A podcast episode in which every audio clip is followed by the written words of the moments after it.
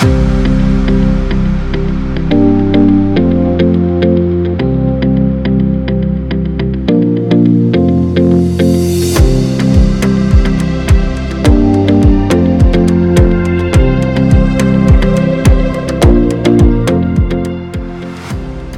שומר סף מספר 116, ולפני שאנחנו מתחילים, אני שוב ממליץ לכם להצטרף לפופוליטיקה.קום, רשת חברתית שיושבת על בלוקצ'יין, ולכן אה, אין בה ולא יכולה להיות בה צנזורה.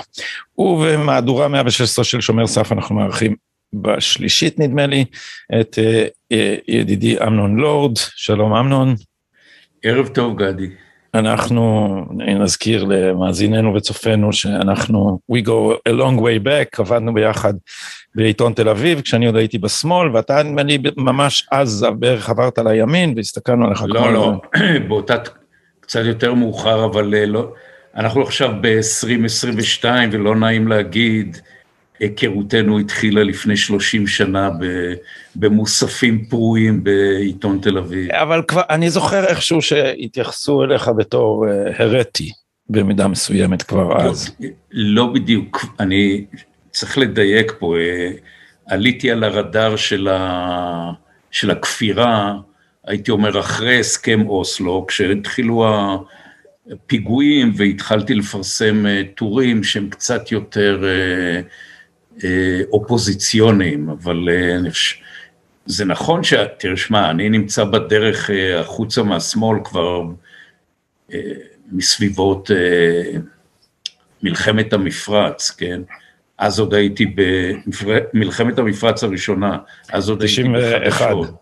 פשוט כן. הקרבה לאנשי השמאל הקיצוני בעיתון חדשות יצרה איזו תחושה שאני לא חלק מהדבר הזה.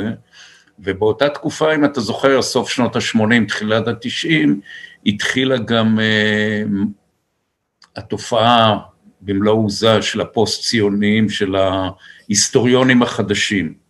ואני כן, הייתי כן, מאוד כן. רגיש לסיפור הזה.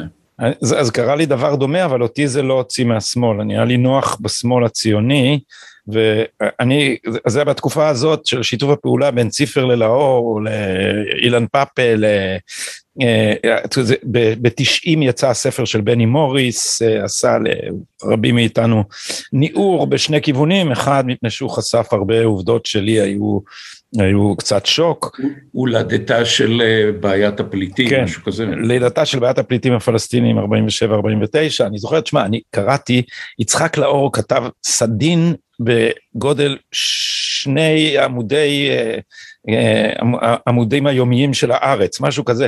החזקתי את זה באמבטיה בכל מיני קיפולים, וקראתי את זה והתקשרתי לאבא שלי, כי הוא היה בפלמחה, אמרתי לו, תגיד, זה נכון הדברים האלה? כמובן, יצחק לאור, אתה יודע, תיאר את זה בהגזמותיו ובצורה לא מסודרת, שבה הוא גם פוסט מודרני וגם מגלה את העובדות בבת אחת, באיזה ערבוביאדה כזאת, אבל הכל עם הטון, הטון הצדקני הצרוד הזה, ו- ואני זוכר שמצד אחד אמרתי וואלה צריך, צריך להסתכל פה על העובדות והלכתי למרות שעוד לא הייתי אז עוד בכלל בקושי קראתי ספרי עיון קראתי את בני מוריס ומצד שני אה, התקשרתי לאבא שלי לשאול אותו אם ככה זה באמת היה ומצאתי את עצמי אה, אה, במצב שבו הייתי צריך לארגן מחדש את אה, תפיסתי הציונית כיוון שהיה ברור לי שאני ש, שלא שכנעו אותי שהציונות אינה מוצדקת. ואני עד היום אני אומר לסטודנטים שאני ציוני טבעי כי, כי אבי היה פליט.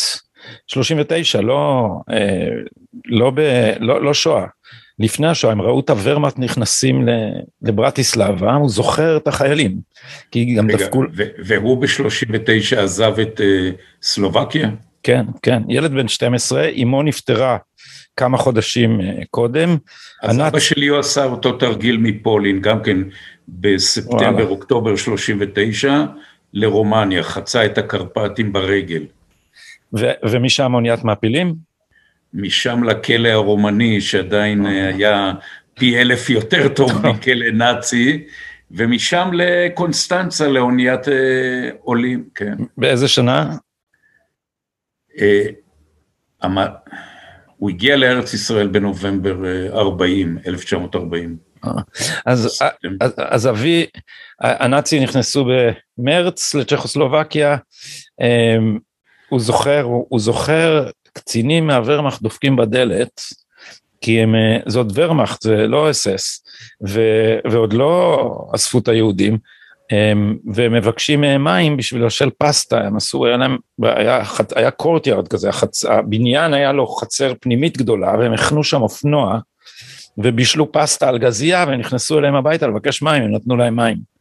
ואבא שלי קרא עיתונים בכמה שפות, למרות שהוא היה רק בן 12, אביו היה שבור ממות אשתו, ואבא שלי השתכנע שליהודים אין שום מקום חוץ מפלסטינה. ילד בן 12, וגרר את אביו להרפתקה הזאתי, והם עלו על אוניית, הם ירדו בדנובה, ואז עלו על אוניית מעפילים קטנטנה שנקראת נומי יוליה. מטריאסטה. אני לא זוכר, אה, אבל אבא שלי קרא לה אמבטיה עם 400 איש, ובמשך כמה חודשים לא נתנו להם לרדת בשום מקום. וזה כשאני אומר לסטודנטים של ציוני טבעי, לזה אני מתכוון. ילד יהודי, שמתחת רגליו יש, יש ים. סנט לואיס, כמו הסנט כן, לואיס. כן, לא היה, רק זה הסתיים בזה שהם הגיעו לכאן ואסרו אותם. הגיעו לכאן, אסרו אותם, ו, ומכיוון שאבא שלי היה הילד היחיד בלי אימא, כי את הילדים, את הילדים והנשים שחררו, את הגברים הבריטים הכניסו למחנה מעצר בסרפנד, בצריפין, ו... ואבא שלי היה הילד היחיד שהלך עם הגברים לכלא, כי לא הייתה לו אימא. והוא זוכר את זה בתור תקופה נהדרת, הוא אמר, כולם, הוא היה הילד היחיד, אז לא יודע, פינקו אותו, נתנו לו סוכריות, כל מה שיש לי, זה, זה לא איזה מאסר אה, אה, דרקוני. אה, אז את זה הוא זוכר לטובה, עד שמצאו לו אה, משפחה אומנת, ואחר כך הוא הלך לבן שמן, נדמה לי שהיה שני מחזורים מתחת שמעון פרס, ואז הכשרה של הפלמ"ח. זאת אומרת, הוא, הוא הכיר את שמעון פרס ב... שמשך כמה חודשים נקרא שמעון בן אמוץ. את זה אני לא ידעתי עד הרגע. אה, הוא הכיר אותו, כן, הוא הכיר אותו לאורך כל הדרך. המקורב של, אה, של פרס, בועז אפלבאום, סיפר לי ש... שברגע שהמורה שלהם עשה צחוק מהשם הזה, אה, שמעון בן אמוץ נפל לבוץ, נתקל בבוץ, נפל לבוץ, אז פרס אה, נפטר כמוכה גזזת מהשם הזה, זרק אותו על המדרכה, ומי שאסף את השם היה דן בן אמוץ, שהיה בערך באותו גיל של אה, שמעון פרס. כן, כן, וגם בבן שמן, נכון? זה אותה... זה... שקראו זה, לו, זה... קראו לו מוישה תהילים זוגר. כן, זה, זה, זה, זה מהפך רציני בשם. אבא שלי שמר את טאוב, ומשם פלמח, הוא איבד יד במלחמת השחרור, הוא ממש בהתחלה של המלחמה, הוא אחר כך חזר לשרת באיזה, עם יד אחת באיזה תפקיד פקידותי.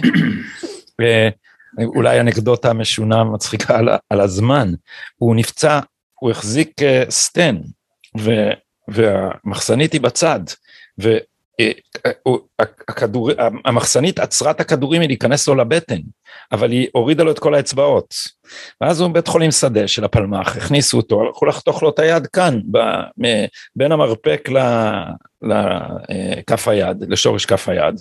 והאבא המאמץ שלו במשפחה האומנת היה מהנדס, והוא נכנס לחדר הניתוח, אמר להם, הציר הזה עוד עובד, אל תורידו מפה, אל, אין מה להוריד, תשאירו לו עוד ציר. והוא שכנע את הרופאים, ובאמת הם ניסרו כאן, ונשארה לו כל, אני זוכר את אבא שלי יד אחת בכיס רוב הזמן, אבל היה לו אגודל שאיתו הוא תפקד, אבל ככה הוא איבד את עבודתו כמסגר. בוא, בוא נגיד שליצחק טאוב לא היה רק אגודל אלא שכל. נכון, אבל השכל שלו נכנס לפעולה אחרי שהוא איבד את ידו, כי לפני זה הוא היה אה, אה, נפח. זה היה המקצוע שלו. ואז הוא אי אפשר להיות נפח עם, רק עם אגודל, אז הוא הלך ללמוד כלכלה. הוא עשה לבד בגרות בקונסוליה הבריטית, ואחרי שהשלים בגרות, הלך לא, לאוניברסיטה ולמד אה, אה, כלכלה ומשפטים. אה, עד כאן הפינה אה, אישית. אה, אה, אתה, יש עוד משהו על אבא שלך, אמנון, לפני שאנחנו ממשיכים? אבא שלי היה חקלאי תקופה מסוימת ואחרי זה גזבר בקיבוץ עם בעיות אה, פיננסיות כמו כל הקיבוצים ו... ואחרי זה שוב אה, לא, הוא לא הפך לאיזה כלכלן גדול. אבל אז זאת אומרת אתה גדלת, השור, אני השורשים שלי כבר לא היו ממש סוציאליסטים, זאת אומרת אבא שלי היה כלכלן, נערי פטנקים. נערי פטנקין זה כבר, אתה יודע, זה שיקגו. כן, זה קבוצה היסטורית, כן, כן, שפחות או יותר כל הכלכלנים הגדולים בארץ צמחה מתוכם. כן, באוניברסיטה העברית. פטנקין גם היה מהמובילים, יחד עם יעקב טלמון, של האופוזיציה האינטלקטואלית לבן גוריון, ואחרי זה נדמה לי גם התלמידים של פטנקין הפכו לתומכי שלום עכשיו, בשנות ה-70. כן, חלק גדול, אבא שלי לא נטה ל... היה, היה, הוא היה יותר אה, ביטחוניסט, אבל אבא שלך היה ממש סוציאליסט. זאת אומרת, גם... בוודאי, תשמע, הוא, אה, אנחנו הרי גדלנו בקיבוץ שהוא אה, התגשמות הקומוניזם מלא אדמות, שיתופיות מוחלטת, שוויון, כל מה שאתה רוצה. איך זה היה לך? אתה יודע מה, זה היה טבעי, אני עד היום... לוקה בחוסר חומרנות, אני חושב שזה משהו שנכנס לדם, זה לא אומר שזו הייתה כלכלה מאוד לא מוצלחת, אתה מבין, הרי זה לא עובדה שהקיבוצים התמוטטו באיזשהו שלב. כן. לא יודע, לה, לה, קו השבר זה דרך אגב התוכנית הכלכלית של 84? של 85-6 של אה, פרס ומודעי, שכדי לייצב את הכלכלה נוצר איזה מין, אה, נוצרה איזה שעת אפס, שאם אתה היית באיזשהו מינוס קטן, הריבית עלתה בכז, בכ, ב, במספרים כאלה, שגרמה להרבה קיבוצים להתחיל להיות בעלי חוב אה, עצומים, ואחרי זה כמובן כל התרגילים האלה של הסדר חובות הקיבוצים וכל הסיפור הזה, אבל אה, זאת הייתה תחילת ההתמוטטות הכלכלית של רוב התנועה הקיבוצית, אני חושב. אמ, אז גם אבא שלי לא היה חומרני, במובן זה שהוא, כש, כשהליכוד עלה וערפו את ראשו, העיפו אותו מה... ואז יושב ראש הרשות לניירות ערך, אז הוא לא, יכולנו להתעשר, אבל הוא לא הסכים, אמר, אני באתי לכאן לשרת את הציבור, ולקח ג'וב יחסית, שולי יחסית לכישוריו במוסד ביאליק. בתור מנכ"ל מוסד ביאליק, ושם עשו מפעלות אה, תרבות אה, חשובים, אבל אתה יודע, כשמשמיצים את מפא"י, אז אה, אבא שלי מפא"יניק במובן שאני זוכר אותו כטוב. במובן של האליטה הזאת, בניגוד לאליטה הנוכחית, שמבססת את זהותה על ניכור מהישראלים, זו הייתה אליטה שבכל זאת ביססה את תפיסתה העצמית על שירות. זה לא תמיד היה תיאור נכון של המציאות, אבל זה היה האתוס ואל זה הם השוו את עצמם. אבל עכשיו, בקיבוץ השוויוני, בקבוצה, כילדים, הדבר המעניין הוא שכל דבר שהוא, כל צעצוע, כל דבר uh, שנראה קטן, הוא סימל איזושהי נכסיות, היה קרב על נכסים. Uh, היו דיונים בקבוצה אם מותר שתהיינה מטריות פרטיות לילדים או למשפחה. Uh, כל מיני דברים, אופניים, כל מי שהיה לו אופניים היה מה שנקרא סככת אופניים, מסרו את זוג האופניים לאותה סככה ולכל קבוצה הקצו שני זוגות אופניים. עכשיו מי שבמקרה היה לו, אני זוכר שאימא שלי ואחי עליו השלום נסעו לחודשיים וחצי לארצות הברית וקנדה, זה, זה היה דרך אגב בדיוק לפני 60 שנה, אה, בסביבות קצת לפני משבר קובה, אני זוכר את זה, תאר לך, בשנת 62, חזרו עם צעצועים נפלאים, כדורגל, כדורסל, אה, סקטים, גלגיליות כאלה. ככה שזה היה איזה סוג של סטטוס, אם היה לך סקטים שאימא שלך קנתה בקנדה, אז אה, הסטטוס שלך היה קצת יותר גבוה ממי שהיה צריך לקנות סקייטים אה, מתוצרת ישראל נקרא לזה, וזה מעניין כי אתה רואה שהרכושנות הזאת הייתה קיימת בקרב הילדים, לא עניין של כסף, אלא לי יש את הקלפים האלה, לך יש את הסקטים, לזה יש את הכדור, ברגע שיש לך כדור צריכים אותך לצורך איזה משחק. אני זוכר שלא מזמן דיברתי עם איזה ידיד שלי, עוד לפני שאני קיבלתי את הכדורגל הצהוב הזה, היה לבחור, הוא היה ילד, אה, כדורגל מהסוג הכי ישן עם שרוכים, שהיו עוד משמנים עם איזה משחת נעליים או משהו. עכשיו, כדי לשחק כדורגל, היה צריך להתחנן לבחור, לילד, תן את הכדור, והדרישה שלו הייתה שהוא יהיה שוער. ככה הוא זכה לשחק. לא, אני רק נותן לך איזה תמונת מצב, כמה אה, רכושנות ברמה הפרטנית הייתה קיימת בקרב הילדים שקיבלו את החינוך הכי אידיאליסטי והכי קומוניסטי, אתה יכול להגיד, בתבל, כן? כן, זה, אתה יודע, זה, זה מדהים שהמרקסיסטים הצליחו לשכנע את עצמם, זה נורא בולט נגיד במה שהם הורישו לתיאוריה הפמיניסטית, שהמונוגמיה נולדה רק עם הרכוש הפרטי, כי פעם לא היה רכוש פרטי, שכנעו את עצמם מרקס ואנגלס. אז אנגלס מסביר שכל עוד לא היה רכוש פרטי, אז לא הייתה בעיה למי להוריש אותו, ולכן גבר לא היה חייב לדעת מי הצאצאים שלו, ולכן לא היה צריך מונוגמיה. המונוגמיה נולדה כשהגבר היה צריך להוריש רכוש פרטי. אז אתה יודע, בעוד שכל אדם שמנסה, אתה יודע, מה, ש, מה שאנחנו, המעט שאנחנו יכולים להגיע אל נבחי העבר דרך, אה, דרך ארכיאולוגיה ואנתרופולוגיה ו, ו, ואמצעים אחרים, מהרגע שהבן אדם הראשון עשה פטיש, היה רכוש פרטי. אה, זה הרעיון, הרעיון שלפני שהיה רכוש פרטי, אנשים לא אכפת להם של מי הילד. זה, אתה יודע, צריך, אז, צריך. אז גדי, אני... הרי הצופים שלנו לא הולכים להיכנס למיטה עם אנגלס, הם רוצים to cut to the chase, let's cut to the chase. let's cut to the chase. תודה אמנון, אתה, אני אקח אותך בתור מנחה, עוזר מנחה. אז, אה, אז הצ'ייס הוא um, התקשורת, והשאלה שרציתי לשאול אותך הוא, היא מתחילה מפגסוס. ומזה, האם להערכתך עומדים להצליח לקבור את זה? תראה, זה, לכאורה זה נראה שאת הפרשה האחרונה שעלתה ב, בתחקיר של כלכליסט, כן, זאת הייתה המגמה, לקבור את זה. אני רוצה להזכיר לך, קודם כל הטעות של כל מי שהתעסק בזה, הייתה להטביע על זה את החותם, פרש, את השם פגסוס. מדובר בתוכנות ריגול ובהאזנות לא חוקיות. פעולות ריגול, מעקב. ברגע שאתה קורא לזה פגסוס, ואחרי זה לא מוצאים פגסוס, או שמוצאים בשם אחר, אז אתה כאילו פישלת. זו, אני לא הבנתי מההתחלה למה עושים את זה. מצד שני, ישנו משפט נתניהו, שכל הזמן חושף ממצאים שהם אה, לא פחות חמורים מהתחקיר הזה, כי הם מוכחים.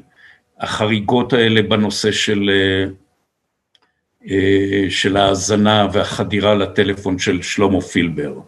אותו הדבר, אתה יכול להגיד שבכל כל העדים, כל הסביבה של נתניהו, אתה רואה שניסו להגיע לטלפונים שלהם. אה, קח את הסיפור של עופר גולן ויונתן אוריך. לפי דעתי, כבר שאבו להם באמצעים מסוימים את החומרים, ורק היה צריך להמציא סיפור כיסוי כדי לקחת להם את הטלפונים ולהלבין את, ה, את, את התוצר מהשאיבה הזאת. גם כן הלבנה, אמנון. המציאו את הסיפור רגע. כיסוי של הטרדת עד, עוצרים אותם, לוקחים את הטלפונים, ואז בסוף בית המשפט העליון אומר, זה לא בסדר מה שעשיתם, הם אומרים, זה בלתי חוקי, אבל מותר לכם להשתמש. ואותו הדבר אני מניח למעשה כבר אה, יואב יצחק כתב על זה, שגם הסיפור עם ארי הרו, אתה לא יודע איך השיגו את החומרים מהטלפון שלו. המציאו את סיפור הכיסוי של התיק המומצא הזה, פתחו נגדו איזשהו תיק שאף אחד לא יודע מהו, יודעים, אבל זה לא משהו רציני, כדי לסחוט אותו ולהפוך אותו לעד מדינה, אבל הסיפור העיקרי זה הטלפון, השיחות האלה עם נוני מוזס. סתם, אני נותן לך את הדוגמה שכל אחד יודע. הדוגמה האחרת היא שלא בהקשר של ה... בהקשר של זה שלא יודעים, זה ניר חפץ. ואתה יודע, התארח פה בפודקאסט הזה נשיא בית המשפט המחוזי בירושלים לשעבר, השופט משה דרורי, שופט בדימוס משה דרורי, הוא אמר, תראה, אני עד, עד עכשיו, אני, משפטן, לא מבין על מה חקרו את ניר פרץ, על, את, את ניר חפץ, על, נכון. על מה? בכל המקרים האלה אתה רואה מסע דייג. הנה, רק השבוע התפרסם בגלובס, אבישי גרינצייג, איזשהו מסמך שמוכתר כסודי ביותר, לגבי אה, ניסיון של המשטרה, בעצם הם, זה המסמך שהם הגישו אה, לשופט כדי להשיג צו שמתיר להם האזנה ומעקב אחרי נתן אשל, בשנת 2017. הם ממציאים שם איזושהי פרשה שלא הייתה ולא נבראה על כך שנתן אשל מעביר כספי שוחד לנתניהו. מראים את זה לשופט, הוא נותן אישור ומתחילה האזנה לנתן אשל. אני, אני רוצה, אני רוצה... זה מעקב אחרי ראש הממשלה, הם לא יכולים להאזין לראש הממשלה, אבל אם אתה מאזין לנתן אשל, אתה כן מאזין לראש הממשלה. הם כמעט כותבים את זה במסמך הזה של בקשת הצו, זה מסמך מאוד מאוד מוזר. אתה קראת את זה? כן, אין לנו את כולו. מוזר ומדהים, אבל הוא, כן. זה מסע דייג, זה מסע, זה חיפוש אחרי עבירה, הם אומרים, אם ניצמד לנתן אשל, הוא יפלוט, או ראש הממשלה יפלוט איזה משהו שיפליל אותו. כי, כי הצו בעצם מתייחס לנתניהו כחשוד, ולנתן אשל כאיזה מין חשוד משנה באיזה אופן מעורפל, אבל הצו עצמו אומר, ושופט אישר את זה אם, אם אכן אישר. בדיוק. יש, עכשיו... יש, לנו, יש לנו רק את עמוד אה, ש, שלוש וארבע מתוך, ואין לנו את העמודים הראשונים אחד ושתיים, אבל מתוך מה שעולה כאן, החשד כולו הוא בנתניהו, ואז כתוב מידיעות מודיעיניות עולה כי אשל הינו איש קשר בין נתניהו לשלדון אדלסון, ושנתניהו זה החשוד, ולכן לכן אם אנחנו אה, נאזין לנתן אשל אנחנו נוכל אה, לדלות אה, ראיות על החשוד. זאת אומרת הם כמעט... אבל זה... זה יותר מזה, נתן אשל ידוע כמקורב לנתניהו, הם כנראה מדברים הרבה, אז זאת אומרת שההאזנה לנתן אשל ולך תדע באיזה אמצעים, הרי יש יחידת סיגינט, אבי וייס סיפר לך, של כ-500 איש. לא, אז, אז, אז אני, זה, זה מה שעמדתי לומר, שהדבר הזה יכול להיעשות על ידי חלק מהדברים שהיחידה הזאת, במקרה גם התוכנה פגסוס, יש ורינט, יש פגסוס, יש תוכנות אחרות, יש כל מיני אמצעים, היא בין השאר יכולה להדליק את המיקרופון. לראש הממשלה אה, אין, אה, אין, אין טלפון חכם, הוא לא, כדי שלא יוכלו לאכן אותו. מעניין איך נתניהו עכשיו לומד to catch up של עשר שנות טלפונים, סמארטפונים, אבל מה שזה אומר זה שאפשר להפעיל את המיקרופון בזמן שנתן אשל נמצא בלשכה, ובעצם להאזין ללשכה. אתה יודע, זה, זה מדהים אותי, מפני, ש, מפני שזה מה שעשו, זה, זה מה שעשו, מסתבר. זה מידע סנסציוני שהיה צריך להיות בכותרות ראשיות. במקום זה יש לך כן כלכליסט, לא כלכליסט, אה, וכן היום סיבוב הניצחון של המשטרה.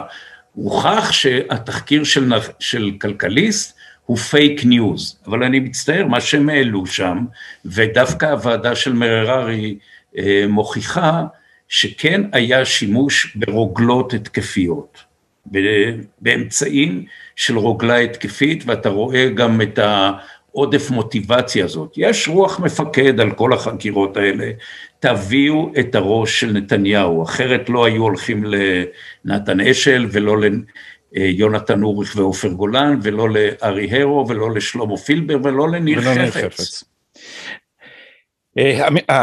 הלהיטות של המשטרה, אה, אני חושב, בניגוד ללהיטות של הפרקליטות, היא לא אותה להיטות.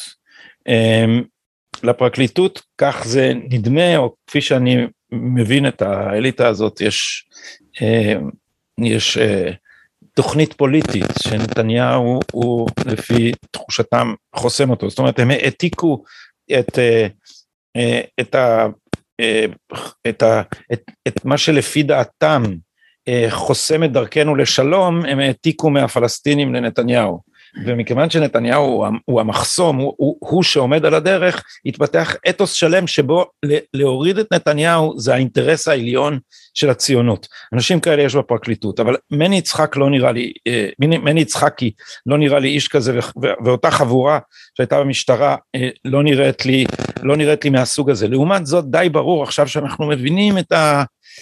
את, חוס... את, את זה שהם הסירו כל רסן בהתפתחות של מה, של, של, אתה יודע, צומחת פה מדינת משטרה בעצם, אה, מדינת שב"כ, אז האינטרס של השוטרים במובן מסוים היה שאת התפתחות, שחקירות נתניהו אפשרו את ההתפתחות הזאת, הם אפשרו אותה מפני שכל ניסיון לשים רסן על המשטרה מרגע שחוקרים את ראש הממשלה מצד פוליטיקאים, מיד קל לצייר אותו בציבור כניסיון לחלץ את ראש הממשלה מהסתבכויותיו הסו קול פליליות.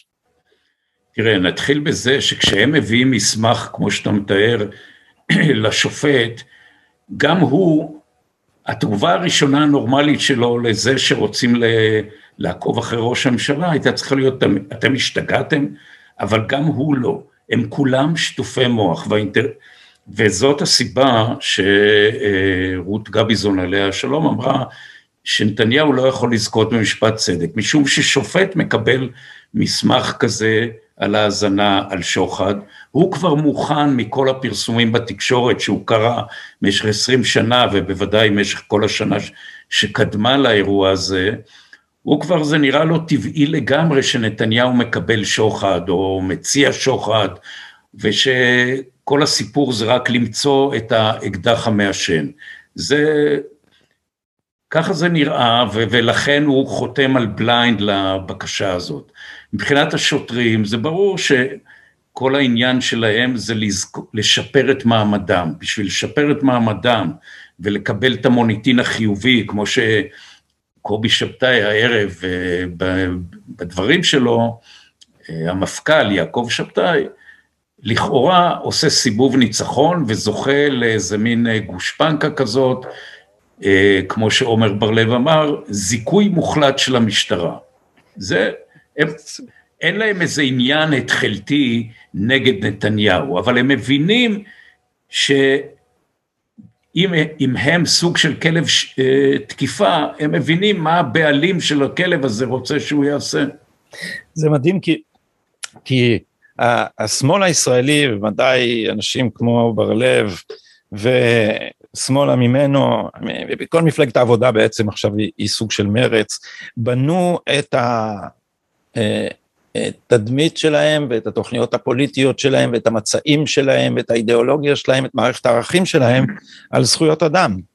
ו, וזאת אומרת, הם, התפיסה שלהם היא, היא ביקורת ליברלית על, על המדינה, ו, וזה ממש, השמאל הזה באחת, ממש ברגע, הפך ל... אני, תשמע, אני לא רוצה להשתמש במילה בולשביקי בתור קללה, אני רוצה להבהיר את העניין שבמשטר מהסוג הסובייטי, אה, התעמולה אה, היא אה, פועלת בתיאום עם המשטרה החשאית.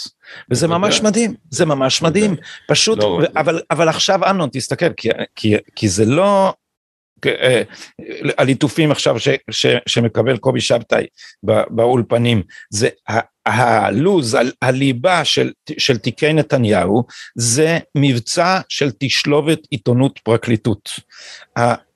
העיתונות הייתה, אם הייתה עיתונות היא הייתה מדווחת, הסיפור הוא שמדליפים. היה צריך להגיד, חברים, יש פה חקירה נגד ראש הממשלה, והחוקרים מדליפים על ימין ועל שמאל. בוודאי, ההדלפות האלה נועדו ליצור את האווירה, שבמסגרת האווירה הזאת, כל שופט חותם בליינד על, על צווים שהם אנטי דמוקרטיים בעליל. עכשיו אתה אומר שמאל, השמאל בישראל וגם בארצות הברית ובמקומות אחרים הוא לא ליברלי, הוא טוטליטרי, זה שמאל רדיקלי והוא נועד להשיג מטרות על פי הסיסמה שהמטרה מקדשת האמצעים. עכשיו אנחנו כל הזמן אומרים את המילים האלה, המטרה מקדשת האמצעים, אבל זוהי סיסמה לניניסטית. לפני השיחה אמרנו The Doctors of Revolution.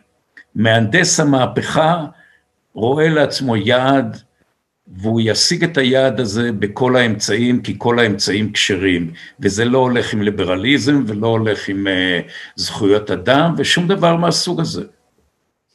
בוא ניקח, אה, תנסה לדמיין את כל הפרשיות האלה על רקע אמריקאי, על רקע איזה ג'ון דורם כזה, על רקע בתי משפט עצמאיים. לא, לא, לא צריך לדמיין הרבה. זה לא עובר את הסף, זה, זה נעצר והמשפט מתבטל.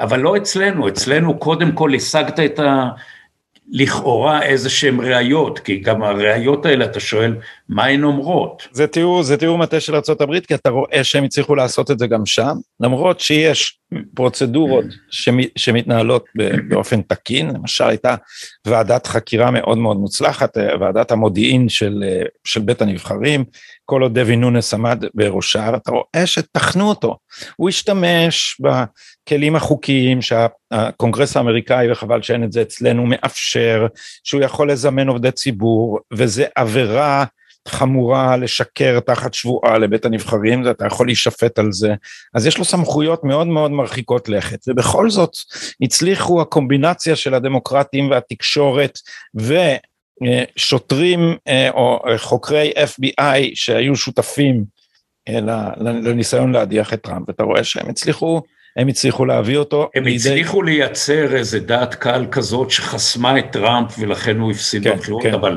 יש כלים שמאזנים את זה, עובדה שהחקירות נמשכו באמצעים אחרים, כמו עם ג'ון דורם, שמגלה אה, עקב בצד אגודל, מי אחראי לכל הפרשה הזאת של ה-Russia Gate, מה שנקרא. אז, אז אני שואל, מי אצלנו הם הארכיטקטים של ההפיכה? אני חושב שכמו שאלדד יניב אה, ציין, אחד המנהיגים... בהארץ. בהארץ לפני כשבועיים, הוא חגג 80 שנה לאהוד ברק, תאר לך, אהוד ברק בן 80, באמת אה, מפתיע, אה, והוא ציין את חלקו בארגון ובהובלה ובייזום אה, הפגנות החולצות השחורות בתקופה הראשונה של, של מגפת הקורונה, זה, אני מסכים את זה, אני חושב שבימין לא הבינו איזה לחץ זה יוצר, איזה אפקט יש לזה, אמרו כל הדברים האלה זה חצי מנדט, זה רבע מנדט, בעוד שהפגנות כאלה זה לא נספרות לפי מנדטים, אלא לפי אפקט תקשורתי ופוליטי וציבורי, אה, אבל כמובן הוא ציין רק את החלק הזה, אני חושב שאהוד ברק יש לו המון השפעה, ואני אציין פה שני, בוא נגיד יש אחרים, אבל אני חושב שהחלק של אהוד ברק, הוא, הוא חשוף יחסית. בוא נראה, קודם כל יש לנו אדם שהיה שר ביטחון בממשלת אה, נתניהו בין 2009 ל-2013, כלומר הוא היה שותף אה, לנתניהו שאחרי זה התברר שצריך להפליל אותו. אז יש, אה, אפשר לסבור ש, שהוא היה צריך לטהר את עצמו מהחטא הקדמון הזה, מהחטא הגדול הזה. אחרי זה יש לנו את קו פרשת המים, שזה 2015. נתניהו כבר היה אמור להיות מסולק או מופל בבחירות של 2015, ואפשר היה לראות כבר אז למשל שנפתלי בנט אה, נראה כאילו הוא מעדיף כבר שתקום ממשלה של הרצוג ו- ולבני, אבל הציבור הימני מבחינה פסיכולוגית לא היה בשל למין מהלך בוגדני מהסוג הזה שהוא ביצע השנה. זה עניין אחד, זאת אומרת, בחירות ההפתעה בניצחון של 2015, אני לא מדבר כבר על אירועי עבר כמו רצח רבין, זה יצר איזה מין היסטריה בקרב השמאל. אני מציין תאריך נוסף, זה פרשת אלאור עזריה, מינויו של ליברמן כשר ביטחון, ואז, אני שוב, התאריך הבלתי נשכח, 16 ביוני 2016 אה, בכנס הרצליה, אני חוזר על זה הרבה פעמים, נדמה לי שאמרתי את זה גם בריאיון קודם בינינו, ברק נואם ואומר, יקום כל אחד מכיסאו, הוא מעביר מסר שחייבים להפיל את אה, נתניהו, זאת ממשלה פשיסטית, וכמו שאתה ציינת, הוא גם דיבר על הנושא הפלסטיני. אנחנו בדקה ה-90, מעבר לזה כבר אי אפשר יהיה לבצע את הפתרון האפשרי של שתי מדינות, הוא מייצר תמונה, אני קורא לזה למעשה הסתה למרד. ברוב ה... הוא השתמש אולי בכמה ביטויים שאי אפשר יהיה להעמיד אותו לדין, וגם ככה הוא טפלון ואף אחד לא יעמיד אותו לדין, אבל בוא נגיד שאם נתניהו היה משתמש במילים ש... שברק השתמש בהם בהרצליה, הדבר הזה יכול היה אה, לפתוח נגדו תיק, זה דבר שאסור היה לעשות. עכשיו אה, כשאני אומר הסתה למרד, אני חושב שלברק יש הרבה השפעה, אין לו השפעה כמעט על הציבור, הוא לא הצליח להיבחר, אבל כן יש לו השפעה על לא מדינת העומק. לא הצליח להיבחר במקום עשירי במרץ הוא היה. אבל למעשה המסר של אלדד יניב היה, ברק ניצח את נתניהו פעם שנייה, נכון? הוא כותב את זה. הוא האיש שניצח את נתניהו פעמיים, כלומר, לא עם ישראל בקלפי הכריע מי יהיה ראש ממשלה, אלא מניפולציות של אישים כדוגמת אה, אהוד ברק ואחרים, אנשי משפט, אנשי ארגון, קשר האליטות, כל הדברים האלה הם אלה שהכריעו איזו ממשלה תקום ולא הצבעת העם בקלפי. אה, אני, אם אתה שואל לגבי הכתבה ש... שהתפרסמה בפוליטיקו כעבור חודש, בתחילת יולי 2016 של אמיר טבעון, בנו של האלוף נועם טבעון, אה, שמה זו כתבה מאוד יסודית, כאשר הוא פורס בגלוי את הקרע בין מערכת הביטחון לנתניהו. עכשיו תחשוב, עוד לפני שמתחילים כל פרשיות התיקים וכל זה, אנחנו מתבשרים שיש קרע בין מערכת הביטחון, בין צמרת צה"ל או צמרת צה"ל בדימוס, אז מדברים על גנץ, אשכנזי, אה, אולי גם איזנקוט, בוודאי אהוד ברק מופיע שם לא, לא פעם, ומדברים על איזה מין אה, ראש ממשלה תפגוש הנשיאה הבאה הילרי קלינטון. אתה זוכר שהילרי קלינטון נבחרה לנשיאות? כן. אז הפעילות הזאת נועדה לייצר לה ראש ממשלה ידידותי. הוא, בכל הוא, אופן... הוא, עדיין ייאמר לשבחו של טיבון שהוא כתב הנשיא או הנשיאה הבאה. לא, לא, אני סתם צוחק, ברור, אבל הוא פורס בעיני, בפני הקורא האמריקאי וגם הישראלי, אה, תמונה מאוד אה, משונה של, אה, של צמרת ביטחונית, ש... שיש קרע בינה ובין ראש הממשלה והממשלה החוקית, זה דבר לא רגיל.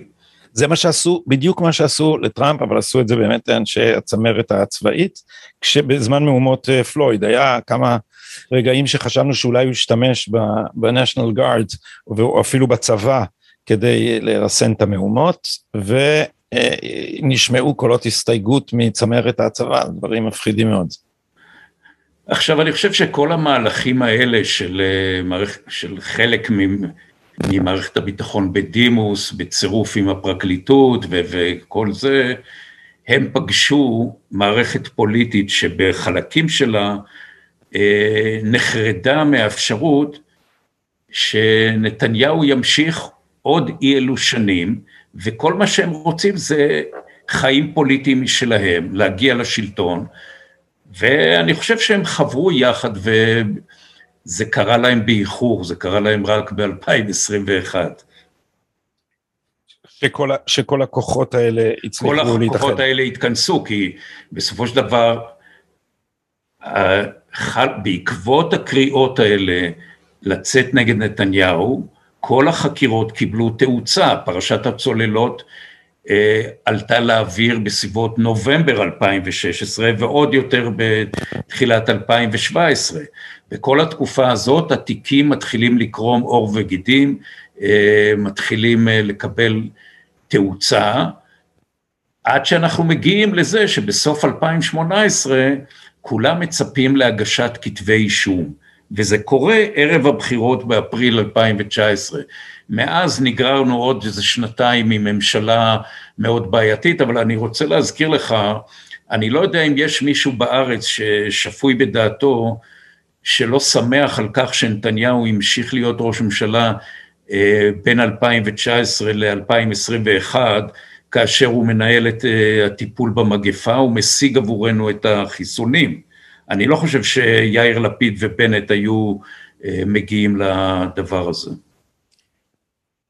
כן, אמ, אבל ברק, האמביציה שלו היא אישית. הוא, התוכנית שלו הייתה שהוא עצמו יחזור להיות אה, ראש ממשלה.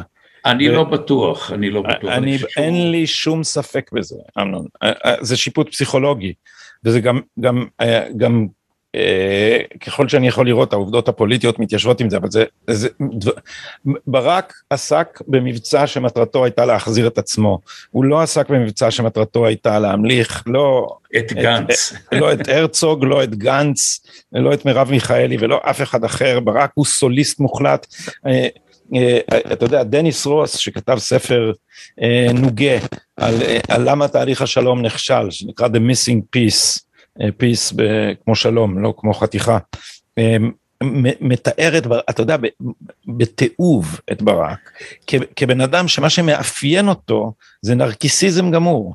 הוא, הוא, הוא חושב שרק הוא יודע, אה, הוא חושב שכולם צריכים להיענות לכל דרישותיו, הוא הטריף שם את קמפ דיוויד על ידי זה שהוא הכריח את כל, הצ, כל הצדדים אה, ל, ל, להפוך לחיילים בתוכנית שלו. אין לי שום ספק לרגע שהתוכנית הייתה להחזיר את עצמו, והתוכנית הזאת ירדה מהפסים באיזשהו שלב, השלב היה כשהוא, כשהוא אה, החליט אה, להצטרף למקום העשירי במרץ. מה אתה חושב שקרה ש, שהביא אותו להחלטה המשונה הזאת?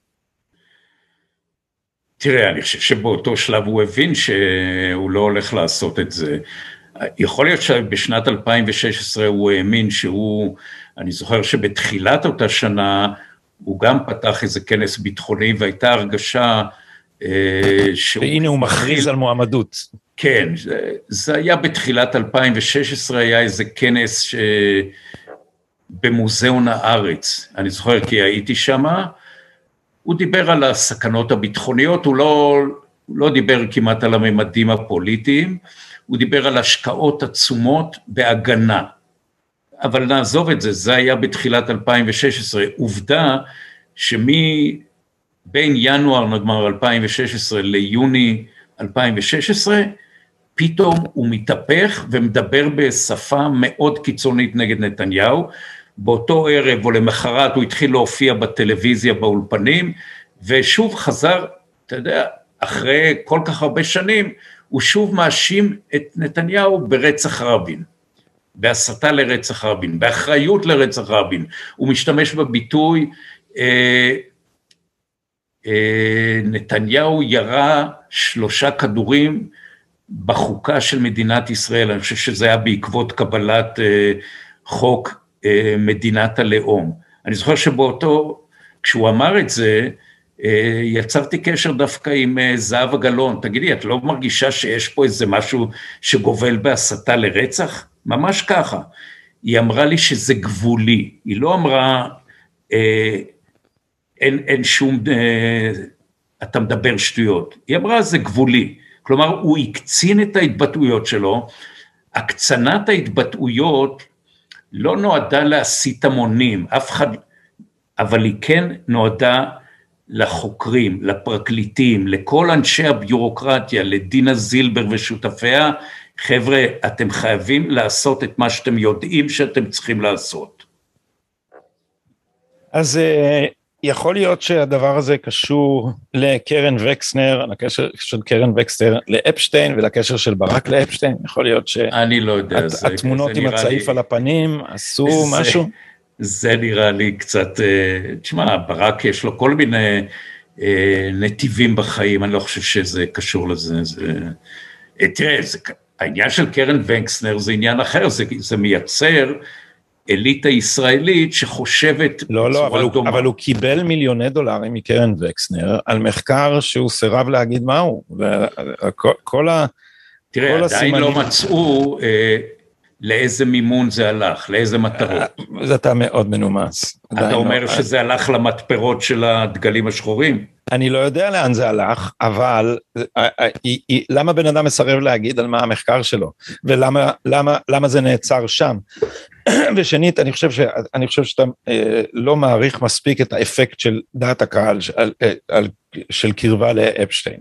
ועכשיו זה touch and go, זה, אתה יודע, זה, זה, זה, זה, היה לזה איזה מין מסלול כזה, זה הגיע עד איפשהו, ואז זה נחת ונעלם בתהום הנשייה. לא, הקשר היחיד זה זה שבכל מקום נורמלי, מי שהיה לו קשר עם אפשטיין, נמחק ואף אחד לא התייחס אליו. נכון, בכבוד. ולכן הוא בישראל, חשש... בישראל הדבר הזה לא שיחק, כי הוא מוגן, שמע, זה מראה לך את הכוח של התקשורת. אני, אני חושב, תשמע, זה, זה נכון שהתקשורת הגנה עליו, אבל אני חושב שגם הוא הבין שאם הוא מתייצב מול נתניהו, זה, או, אם, אם, אם, אם מישהו יעשה כרזות עם ברק עם הזה על הפנים בכניסה לאפשטיין, זה לא עובר. זה לא עובר, אני חושב ש... ואני חושב שהיה לזה, אה, היה לזה תפקיד מרכזי. אני, אני לא יודע אם שמת לב, היו ידיעות בעיתונות האמריקאיות שיצרו את הרושם שזה, קודם כל היה העדות של ויקטוריה, אה, לא, שכחתי את שמה. אני, אתה יודע מה, אני, אני מציע לא להיכנס לזה, כי זה לא שייך לא- לזירה לא, שאנחנו מדברים עליה.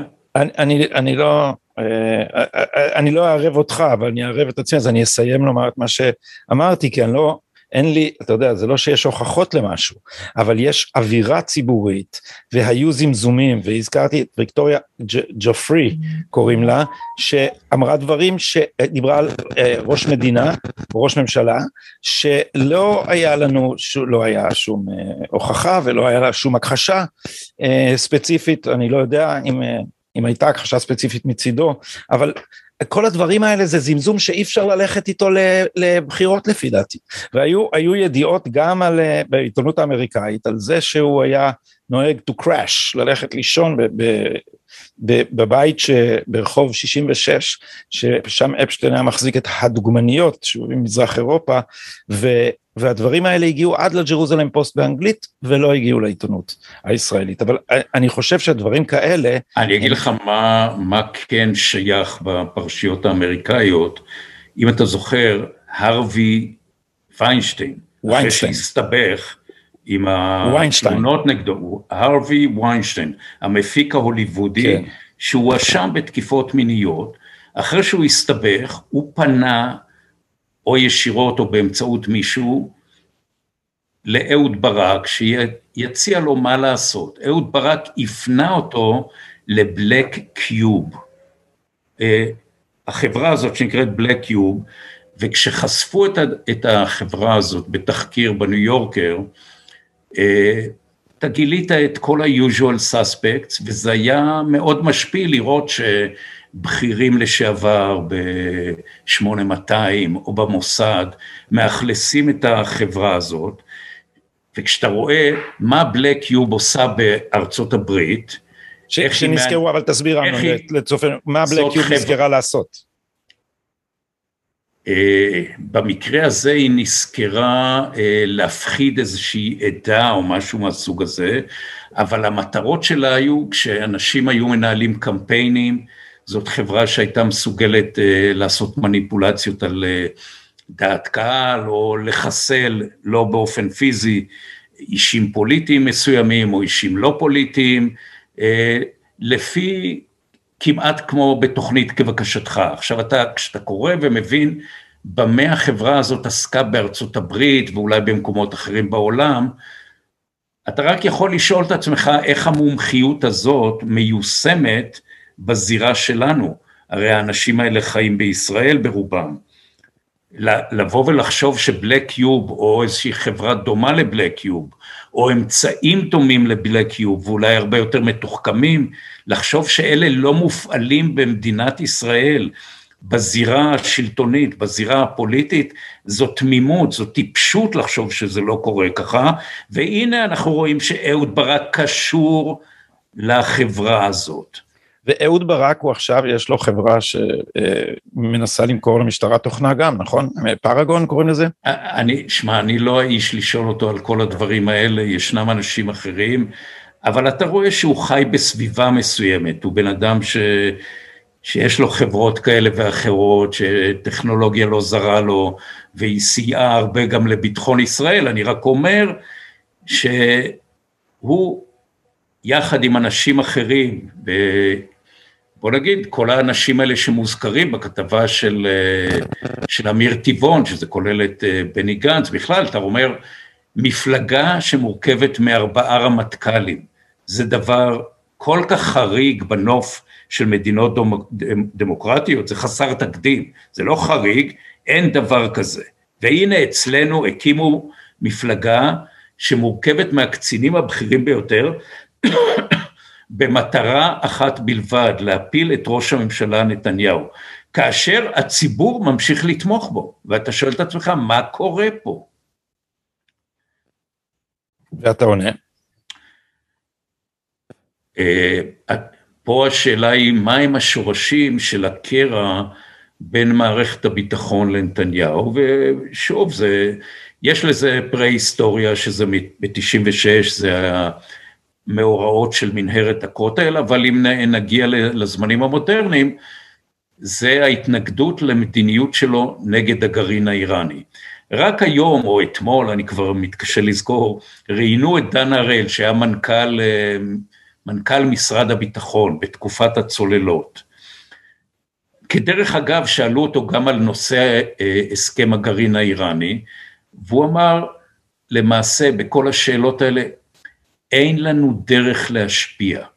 אין לנו דרך להשפיע.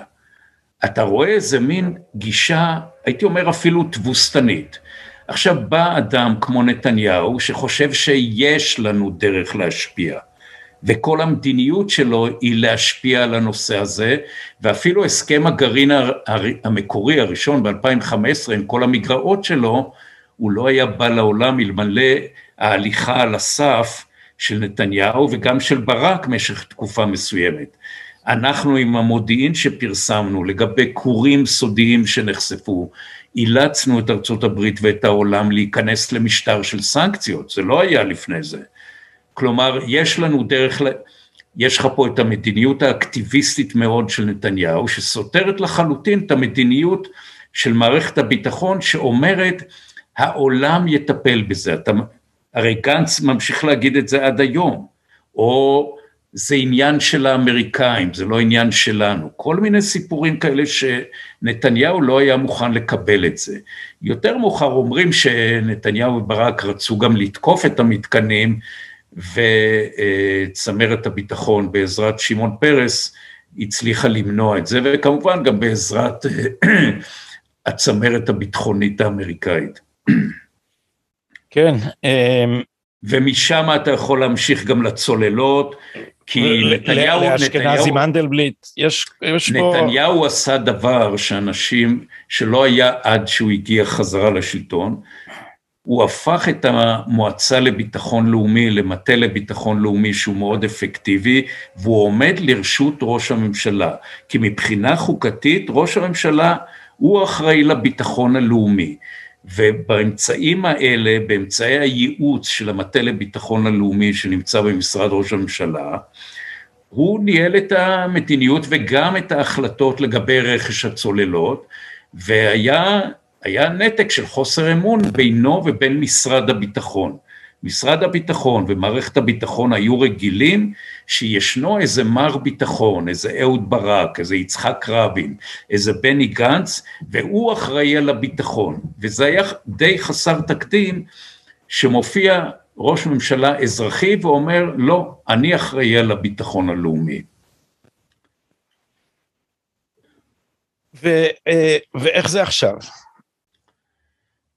עכשיו לדעתי הגענו למצב מאוד uh, ביש, שבו אכן כל נושא הביטחון הלאומי נמצא בידיים של מערכת הביטחון. יש כאלה שיגידו, מה אתה רוצה, מערכת הביטחון תפקידה uh, להיות אחראית על הביטחון, אבל אנחנו רואים שמערכת ביטחון שכולה נשענת על מומחי ביטחון, היא לא אפקטיבית מבחינת הביטחון הלאומי, אם אין מנהיג לאומי שמוביל אותה. מה שאני מרגיש, שבנט ולפיד לא אחראים ל... הם לא, לא, מוביל, הם לא מובילים שום דבר, אלא הם פועלים לפי מה שמומחי ביטחון, כמו ב-INSS, או במטה הכללי, או במטה לביטחון לאומי, מה שאלה אומרים, או גנץ, גנץ הוא אחראי על הביטחון. אבל אפילו כש... תראה, פרשת הצוללות זה בעצם, אני עוזב עכשיו את כל הפרטים הספציפיים, המשמעות הסימבולית הציבורית שלה היא, ואני חושב שככה הציבור מבין אותה וככה העיתונות עושה לה framing, שהיא האשמה של ראש ממשלה על מה? על זה שהוא פעל בניגוד לדעת הצמרת הביטחונית, והצמרת הביטחונית כן, עכשיו כן. תעניש אותו. חד משמעית. כי, כי היא חושבת שהיא קובעת.